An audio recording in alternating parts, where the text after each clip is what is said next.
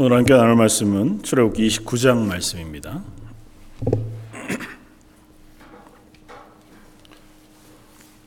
구약 성경 출애굽기 29장 1절로 9절까지만 함께 봉독하겠습니다.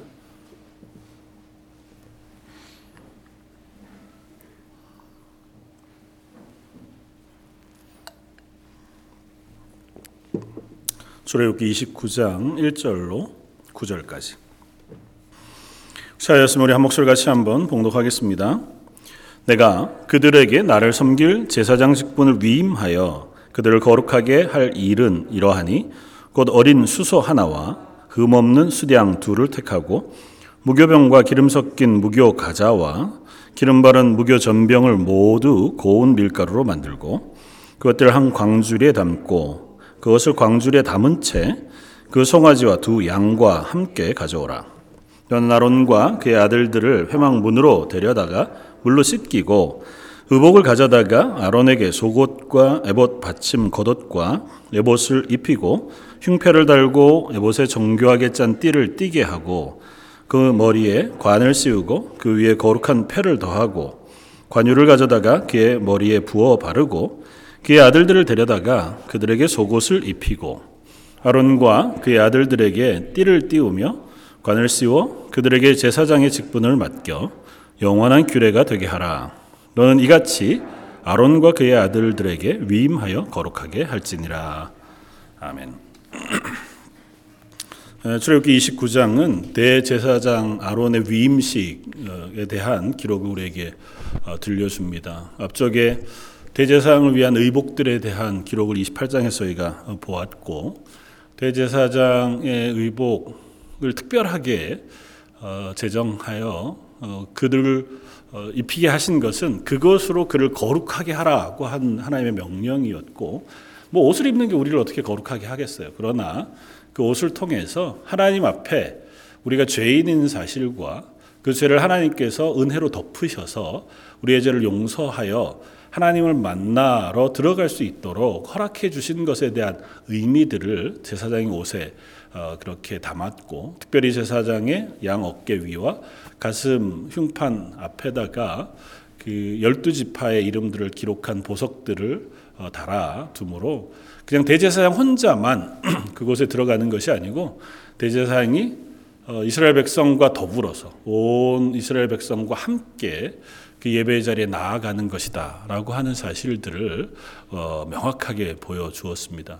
그리고 이제 오늘 본문에는 그들이 제사장으로 위임 받는 장면에 대해서 우리에게 보여주는데 뭐 아무리 하나님께서 아론을 제사장으로 세우라 말씀하셨지만 아직까지는 제사장의 역할은 모세가 하고 있습니다. 그러니까 하나님의 대리자로 하나님께서 불러내셔서 어, 일을 맡기신 모세가 그 역할을 하고 있는데 이제는 모세가 아론과 그의 자손들, 자녀들, 아들들을 제사장으로 위임하여 하나님께서 그들에게 이제 제사장의 직분을 맡기게 명령하시고 그 명령에 따라서 오늘 본문에 이제 그네 네 명의 아들들과 특별히 아론은 대제사장으로 그리고 나머지 네 명의 아들들은 제사장으로 직분을 감당하도록 위임하는 장면 우리가 볼 수 있습니다. 근데 어, 이 제사장을 위임하는 일도 대단히 정교하게 하나님께서 명령하셨어요.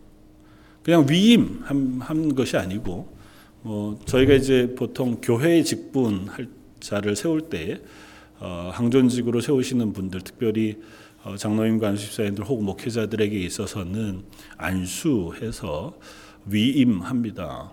어, 그런데 어, 그렇게 위임하는 형식을 조금 구체적으로 하나님께서 명령해 놓으셨어요. 그리고 그렇게 구체적으로 명령해 놓으신 제사장의 위임의 이야기가 그냥 그 사람을 제사장으로 세우는 특별한 형식에 불과한 것이 아니고 우리의 대제사장 대신 예수 그리스도를 예표하면서 조금 더 나아가서는 왕 같은 제사장으로 세우신 하나님의 사람 그리스도인들을 향하신 하나님의 뜻과 의미, 명령도 함께 내포되어져 있다고 하는 사실들을 우리가 차례로 살펴보면 좋겠다 생각이 되었습니다. 뭐 왜 옛날 대제사장 위임받는 일을 우리가 굳이 알아야 할 일이 뭐가 있습니까? 읽어보면 좀 길고 어, 잘 모르겠는 이야기들만 가득 있잖아요. 아, 되게 거룩하게 했나 보다. 엄숙하게 했나 보다. 그렇게 그냥 이해하고 가면 될 것을 굳이 이렇게 긴 장, 성경에서 한 장이나 되는 양을 할애한다는 건 꽤 의미가 있는 거거든요. 그래서 그것에 대해서 알려주고 싶으신 것이 있는 거예요. 그것들을 한번 살펴보고자 합니다. 오늘 본문을 쭉 읽어보면 저희가 이제 읽은 본문 뒤에 10절 이하는 그 앞에 어, 얘기해 둔 어, 위임식에 부과되어지는 예식들이거든요. 그러니까 위임식을 따지고 보면 네 개의 커다란 절차들이 있습니다. 첫 번째 절차는 오늘 본문이 우리가 얘기하고 있는 것처럼 어, 아론과 그의 아들들을 데려다가 물로 씻는 것입니다. 4절 말씀. 너는 아론과 그의 아들들을 회막문으로 데려가다가 데려다가 물로 씻기고 그렇게 했습니다. 어, 아마 아직 나오지는 않지만 어, 성막이 있고 성전 뜰에 나중에 이제 예, 보여질 물두멍이라고 하는 것이 있잖아요. 그곳에서 제사장을 깨끗이 씻는 씻는 어, 예식을 행합니다. 그러니까 실제로 몸을 씻어요. 목욕을 한다는 의미는 아니고 상징적으로 물에서 그 몸을 씻는 행위를 첫 번째 합니다. 두 번째는 예복을 입히는 것입니다. 5절 의복을 가져다가 아론에게 속옷 그리고 에봇 받침 겉옷과 에봇을 입히고 흉패를 달고 에봇에 정교하게 짠 띠를 띠게 해라.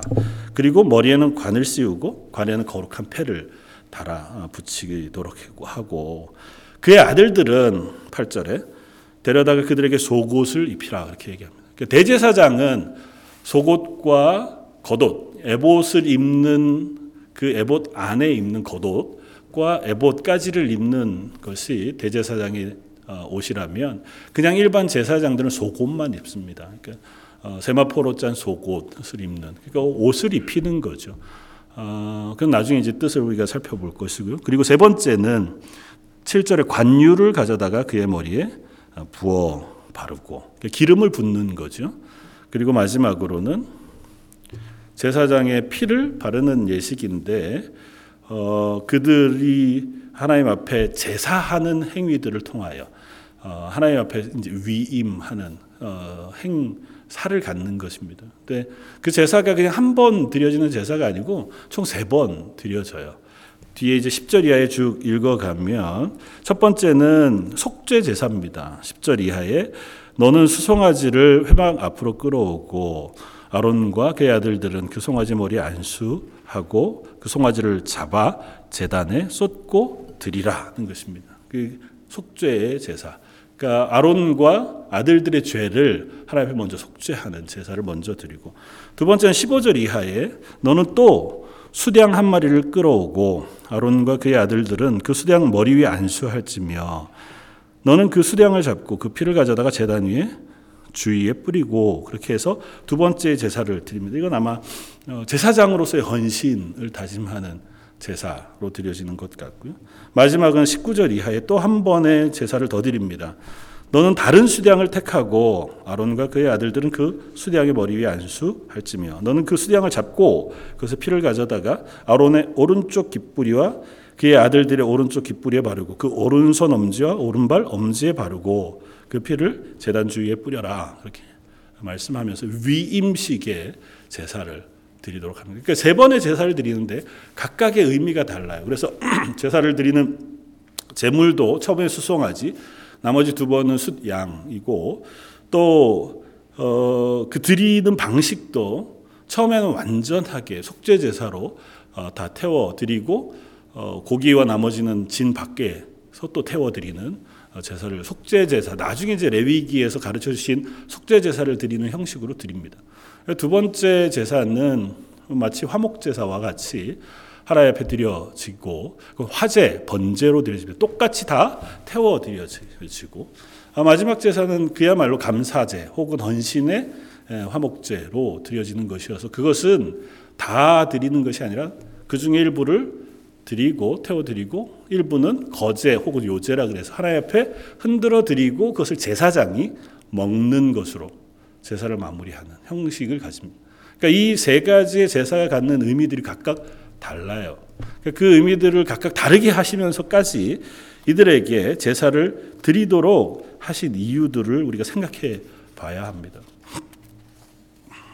첫 번째는 이것입니다. 속죄 제사를 드리는 것은 속죄 제사는 모든 걸 다 태워 드립니다. 특별히 속죄 제사를 드릴 때는 오늘 본문 어 10절 이하에 13절 내장에 덮인 모든 기름과 간 위에 있는 꺼풀과 두 콩팥과 그 위에 기름을 가져다가 제단 위에 불사르고 나머지 14절 그 수소의 고기와 가죽과 똥은 짐 밖에서 불사르라. 그러니까 그 수송아지 전부를 불태워 드립니다. 다만 제단 위에는 그 내장과 기름과 그러니까 그의 생명과 연관되어진 모든 것들을 제단 위에서 불태워 드리고 그리고 나머지는 어차피 속죄 제사로 드려진 것이기 때문에 그건 인간의 죄를 속한 거잖아요. 그래서 그 자체가 거룩할 뿐만 아니라 또 인간의 죄를 담보하고 있는 제물로 여겨져서 고기를 먹지 않습니다. 그래서 짐 밖에서 나머지 모든 부산물과 함께 태워서 드려요. 그리고 그 피는 재단에 뿌립니다. 그래서 12절에 보면 그 피를 내 손가락으로 재단 뿔들에 바르고 그 피 전부를 재단 밑에 쏟을 것이다. 그 생명 전부를 드리는 거예요. 그리고 지난 그 재단에 대한 설명을 할 때 그 뿔은 보통 구속 혹은 죄 사함이라고 하는 하나님의 은혜와 연관되어져 있다고 했잖아요. 그러니까 그곳에 피를 바르는 행위는 이 제사를 드리는 위임하는 아론과 아들들의 죄를 하나님께서 사해 주실 것을 사모하면서 그들의 생명을 대신하여 이 수송아지의 생명을 드리는 거예요. 이것의 첫 번째 고백은 뭡니까? 대제사장도 제사장도 다 죄인이라는 겁니다. 그러니까 이 사실이 인정되지 않으면 대제사장 제사장으로 선신할 수 없습니다. 하나님 앞에서 내가 죄인인 것을 알아야 돼요. 대제사장이니까 나는 지성소에 들어갈 수 있잖아요. 다른 사람과 달라요. 옷도 다른 것을 입고 어떻게 보면 이스라엘 전체로 따지면 나중에 예수님 시대 때에는 대제사장이 대단한 권리를 가졌습니다. 그래서 심지어 죄송합니다. 예수님 당시에 대제사장은 로마에다가 뇌물을 바치고 대제사장 자격이 없는 사람이 대제사장직을 받아요. 그러니까 사고 판 거죠. 왜 그렇게 하냐? 그만큼 대제사장의 직분이 권위가 있고 또 세상에서 이권을 가지고 있었기 때문에 그만큼 귀하게 대접을 받아요. 그러다 보면 대제사장 자리에 오른 사람은 어떻게 해요? 시 교만해질 수 있습니다. 착각하는 거죠. 아, 내가 특별한 사람인가 보다. 그렇지 않다는 겁니다. 위임하는 이 자리에서 분명하게 고백하는 게 너도 죄인이다. 나도 하나님 앞에서 이 수송아지가 죽는 것처럼 죽어야 할 죄인이라는 사실을 명백하게 고백함으로 하나님 앞에 서는 거예요. 그러니까 이건 한 번 드려지지만 하나님 앞에 드릴 설 때마다 그래서 대속제일에 지성소에 들어가기 전에 대제사장은 계속해서 자기를 위해 속죄 제사를 드리고 하나님 옆에 서요. 그러니까 내가 죄인이라는 사실을 고백하면서 서야 되는 사실을 분명하게 알려줍니다. 두 번째는 하나님 앞에 드리는 어, 번제예요. 번제고 그것은 전부 다 하나님 앞에 태워 드리게 되어지는데 15절 너는 수양 한 마리 그것은 숫양으로 하고요. 그 숫양 위에도 아론과 아들들이 손을 얹어 안수합니다. 그러니까 안수하는 행위는 뭐, 뭐냐 하면 위임하는 거예요. 뭘? 내 죄를 이 동물에게 전가시키는 겁니다. 그러니까 내가 죄인이지만 내가 죽을 수는 없잖아요. 내가 죽으면 이제 하나님 앞에 가겠지만 그걸 대신하여 이 동물에게 내 죄를 안수하여 전가하고 이 동물이 죽을 때 마치 내가 죽는 것이라고 생각하고 하나님 앞에 그 제사를 드리는 거란 말이죠. 그래서 수장 위에 안수하고 그리고 그 수양을 잡고 그 피를 가져다가 재단 주위에 다 뿌리고 그 다음에 나머지는 모두 다 재단 위에 태워서 드려요. 그것을 번제라고 하고 어, 18절에 보면 이는 번제요. 이는 향기로운 냄새는 여호와께 드리는 화제니라. 그 번제라고 하는 단어가 가지고 있는 뜻 자체가 올라가다는 의미를 가져요. 그러니까 뭘 태우면 연기가 하늘을 향해 주고 올라가잖아요. 그 현상을 그대로 설명하고 있는 게 번제라고 하는 제사의 어, 내용인데 그건 이런 것입니다. 전부를 하나님께 드립니다예요. 그래서 여기에는 다른 걸 남기지 않아요. 모든 피도 다 재단에 뿌리고 생명도 그리고 그 모든 것도 다 재단 위에서 불태워서 올려드리는 거예요. 다시 말하면 헌신을 다짐하는 겁니다. 내 모든 것을 다 하나님 앞에 드립니다고 하는 고백이에요. 그러니까 대제사장과 제사장들은 종신으로 하나님 앞에 섬기는 사람들입니다. 그래서 자기를 위한 삶을 살지 않고 하나님 앞에서 재단을 섬기고 성전을 섬기는 일에 자기의 전생을 헌신하는 거예요. 그러니까 이 위임식을 통하여 그것을 다시 한번 확인하는 겁니다. 나는 나를 위해서 살지 않고 하나님의 성전을 위하여 하나님을 위하여 내 삶 전부를 드립니다예요. 그것이 제사장들의 고백이어야 합니다. 근데 사실은 이 고백도 나중에는 조금씩 희미해지잖아요. 뭐 여러 가지 이유 때문에 그렇지만 당장 사사시대 때만 해도 레위 지파 사람들이 자기의 땅을 갖고 자기 아내들을 첩을 두고 하는 이야기들을 우리가 사사기를 통해서 읽을 수 있습니다. 그러니까 앞에 완전히 헌신하여 자기 전부를 드려야 할 사람들이지만 그렇게 하지 못하는 것이 인간의 연약함인 거죠. 그래서 이 위임식을 통해서 다시 한번 확인하는 겁니다. 아 그렇구나. 우리는 내 삶 전부를 하나님께 드리는 사람이어야 하는구나. 세 번째로는 하나 수량을 더 하나님 앞에 드립니다. 그리고 그 수량은 전부를 드리지 않아요. 오늘 보면 19절 너는 다른 수량을 택하고 똑같이 아론과 그의 아들들은 그 수량의 머리 위에 안수할지며 똑같이 이제 안수해요. 내 대신 이 제사를 드리는 거예요. 너는 그 수량을 잡고 그것의 피를 가져다가 아론의 오른 깃뿌리와 그의 아들들의 오른쪽 깃뿌리에 바르고 또 오른손 엄지 오른발 엄지에 바르고 그 피를 제단 주위에 뿌리라는 것입니다. 특이하죠? 제단에 제물을 드리는데 그 피를 가져다가 아론 오른쪽 깃뿌리, 오른쪽 엄지 손가락, 그리고 오른쪽 엄지 발가락에 그 피를 바르. 그 제사장들도 똑같이 그렇게 합니다. 왜 그렇게 할까요? 역시 마찬가지입니다. 그들의 전부, 그들의 인생 전부를 하나님 앞에 드리는 거예요. 섬기도록. 그리고 그의 삶 전부를 하나님께서 책임지시겠다는 겁니다. 반대로 이야기하면 그들의 삶 전부, 머리부터 발끝까지가 다 하나님의 은혜 없이는 하나님 앞에 설 수 없는 사람이라는 사실을 고백하는 거예요.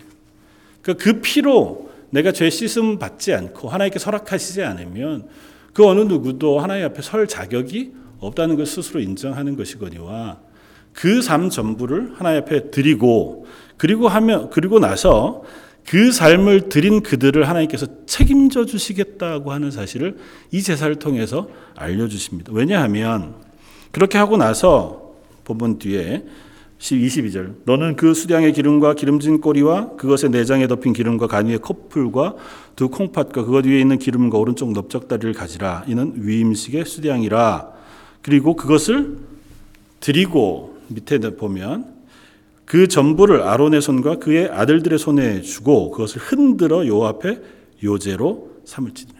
요제는 뭐냐면 흔들어 드리는 거예요. 흔들린 드리는 제사의 한 모양입니다. 그 제사 형식이죠. 흔들어 드리는 이유는 뭘까요? 태우지 않는 거예요. 번제로 드리지 않습니다. 그럼 어떻게 할까요? 이건 하나님 겁니다라고 고백하고 나서 제사장들이 그걸 먹어요. 이게 제사장들이 나누어서 먹는 화목제물이거든요. 넓적다리를 어, 가지고 거룩한 곳에서 삶아서 그날이 지나기 전에 그걸 다 먹어서 제사장들 몫으로 나누어 줍니다. 그러니까 제사장들은 하나님이 주신 것 가지고 먹고 사는 사람들이에요. 그런데 그것을 먼저 하나님 앞에 흔들어 드리는 거예요. 그러니까 우리가 먹고 사는 모든 것은 하나님으로부터 온 것이라고 하는 고백을 하는 거예요. 다른 표현으로 하면 위임받은 대제사장의 모든 삶을 하나님께서 책임지신다는 거예요. 물론 나중에 10의 1조의 형식으로 이스라엘 모든 지파들에게 명령하여 제사장 레위 지파를 위하여 쓸 것들을 채워 채워 주도록 그렇게 명령하셨습니다. 그러나 사실은 그 명령이 제대로 지켜지지 않아요. 그럼에도 불구하고 제사장들은 어떻게 해요? 우리의 삶을 하나님께서 책임져 주실 것을 믿고 하나님의 성전에 헌신하도록 하나님께서 부름 어, 부른 사람들이라는 것입니다. 다만 대제사장과 제사장을 세우는 위임식 대하여 이렇게 설명하는 것은 인간의 대제사장과 제사장은 이 위임식을 통해서도 완전해지지 않습니다. 이렇게 위임식 해놓고 바로 뒤이어서 아론의 두 아들들이 하나님 앞에 제사 잘못 드리다가 죽임을 당하거든요. 똑같이 제 하나님께 명령하신 대로 위임식을 치렀어요. 얼마나 절절했을 거예요. 제가 뭐 목회자로 안수받는 것이 장로로 안수받는 것이 대제상으로 위임받는 것하고 전혀 다릅니다. 전혀 다른 성격이긴 하지만 우리가 한번 비교해 본다면 우리가 안수받고 위임할 때 마음이 얼마나 무거운지 모릅니다. 하나님 앞에서 내가 전생을 헌신하기로 다짐하고 고백하잖아요. 물론 도망갈 길이 전혀 없는 건 아니에요. 그런데 그 고백 앞에는 그런 고백이 있습니다. 아, 내가 이제는 더 이상 다른 길로 갈 수가 없구나. 이것이 내 삶의 마지막 여정이겠구나. 고 하는 고백을 가지고 위임을 받습니다. 이거 얼마나 무거워요. 그런데 그 무거운 마음이 평생 가면 좋을 텐데, 왜 안 그렇잖아요. 좀 지나면 금방 희미해집니다. 인간적인 생각, 뭐 힘겨움, 욕심, 섭섭함 뭐 이런 것들이 다 우리들에게 닥쳐오기 시작하면 내가 받은 위임의 무거움이 어느덧 너무 가벼운 깃털처럼 느껴지기도 해요. 그게 인간의 모습이란 말이죠. 인간 대제사장들은 그렇습니다. 그러나 우리에게는 다른 대제사장이 계시다라고 하는 사실을 성경 우리에게 알려줍니다. 우리가 레이기를 계속 살펴보면서 끊임없이 비교하고 있는 히브리서 말씀 속에 우리에게는 대제사장이 계시다라고 하는 사실을 끊임없이 우리에게 들려줍니다. 히브리서 2장 17절. 그러므로 저가 범사의 형제들과 같이 대심이 마땅하도다. 이는 하나님의 일에 자비하고 충성된 대제사장이 되어 백성의 죄를 구속하려 하심이라. 히브리서는 끊임없이 예수 그리스도를 대제사장으로 소개합니다. 그리스도께서 장래 좋은 일에 대제사장으로 오사 손으로 짓지 아니한 곧 이 창조에 속하지 아니한 더 크고 온전한 장막으로 말미암아 우리의 대제사장이 되셨다고 선언합니다.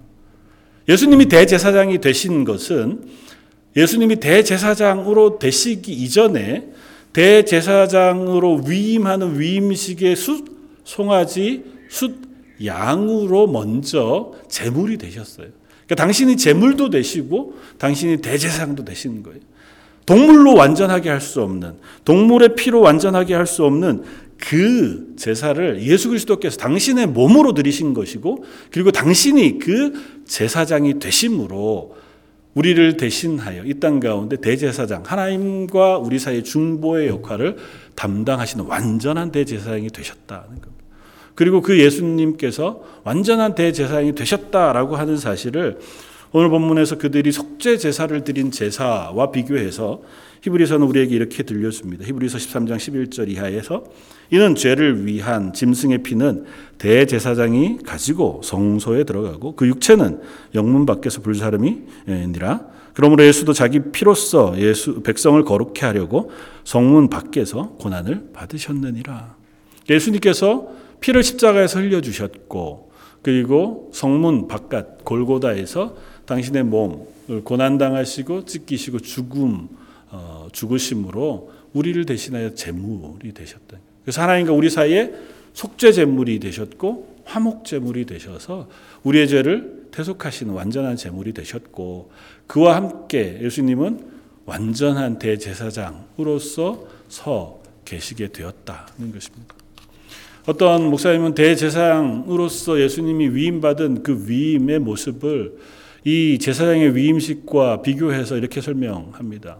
예수님도 이 제사장의 위임식의 네 개의 위임식의 모습 가운데 분명하게 두드러지게 두 가지의 모습을 보여주고 계시다는 거예요. 하나는 물로 씻는 것입니다. 언제요? 세례 요한에게 가셔서 물로 세례를 받으셨을 때. 예수님 죄가 없으세요.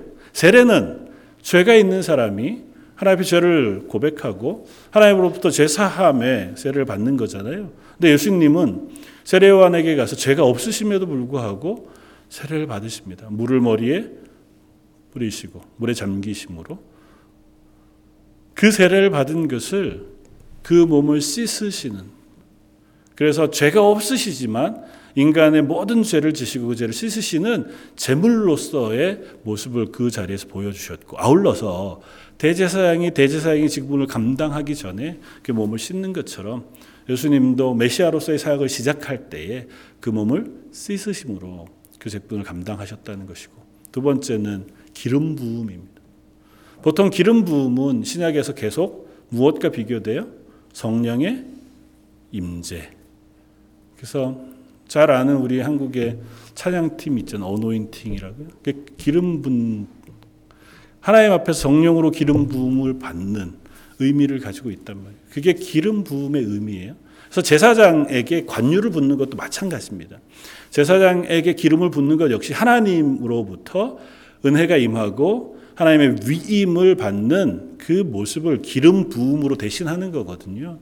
예수님께서는 언제 기름 부음을 받으십니까? 세례를 받으시고 올라오셨을 때그 머리 위에 비둘기와 같은 성령이 임하시잖아요.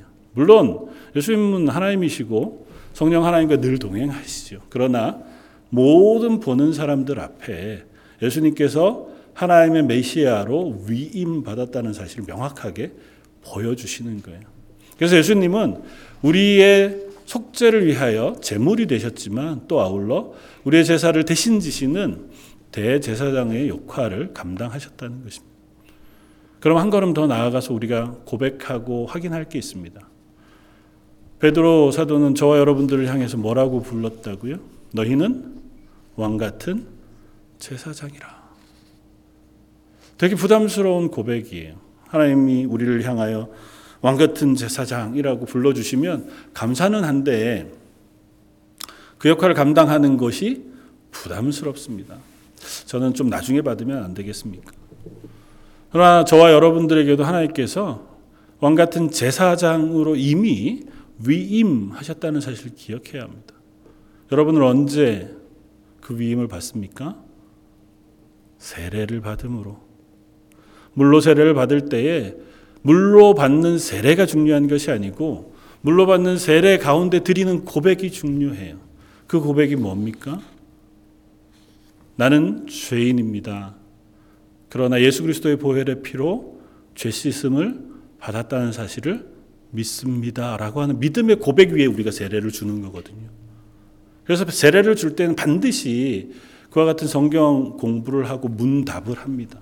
그것에 대하여 질문하고 뭐 우리가 다 알겠어요. 그러나 적어도 그 질문에 대답하는 대답을 믿음으로 하는 줄 알고 거기에 세례를 주는 거거든요. 다시 말하면 우리가 세례를 받을 때 하나님 앞에 그 고백을 하는 거예요. 내 머리에 물을 바름으로 세례를 받는 것으로 끝나는 것이 아니고 교회에서 내가 세례 교인이 되는 것으로 끝나는 것이 아니고 하나님 앞에서 나는 죄인입니다. 라는 사실을 내 입으로 고백하는 거예요. 그것도 모든 공교회 성도들 앞에서 세례를 받는 행위는 숨어서 받지 않습니다. 교회 앞에 신앙 고백을 하고 문답을 하잖아요. 그리고 그것에 대답하는 것을 받고 공교회 앞에 세례를 해요. 특별히 청교도들은 이 세례 받는 행위를 굉장히 중요하게 생각했습니다. 그래서 온 교회 앞에 자기의 신앙 고백과 내가 그리스도인 됨의 증거를 모든 교회, 교회 앞에 고백하고 인정을 받아야 됐습니다. 그래야 그 사람에게 세례를 줬어요. 다시 말하면 내가 하나님 앞에 그리스도인 되었습니다라고 하는 고백을 받고 그 위에 세례를 주는 거예요. 그 고백이 바로 하나님 우리를 하나님의 사람으로 세우신다는 증거입니다. 하나님을 믿지 아니하고 하나님의 성령을 받지 아니하는 사람이 나 스스로를 죄인으로 고백하고 하나님의 도우심과 예수 그리스도의 죄 사함의 피가 필요하다고 고백하지 않아요. 그건 오로지 예수 그리스도의 보혈을 믿는 믿음 위에 부으시는 하나님의 은혜란 말이죠. 그리고 또 한 가지, 우리는 모두 다 기름 부음을 받았습니다. 어디로부터요? 성령이 우리 가운데 임하심으로.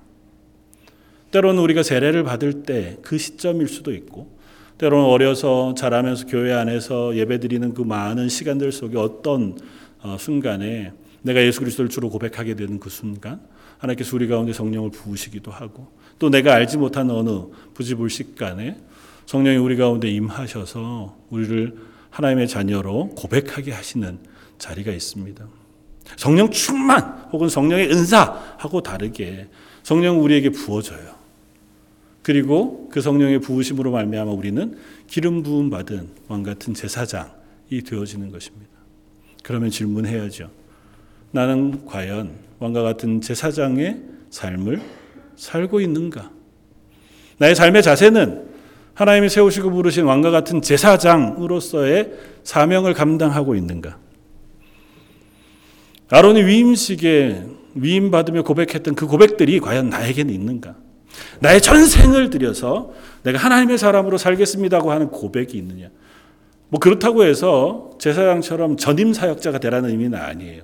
뭐 목회자들은 주로 이제 전임 사역자가 되고 선교사들도 전임 사역자가 되죠. 자기를 위하여 생계를 꾸리지 않는 사역자가 되기는 하지만 그것과 달리 그리스도인은 모두가 다 하나님이 부르신 사역자로서의 삶을 삽니다.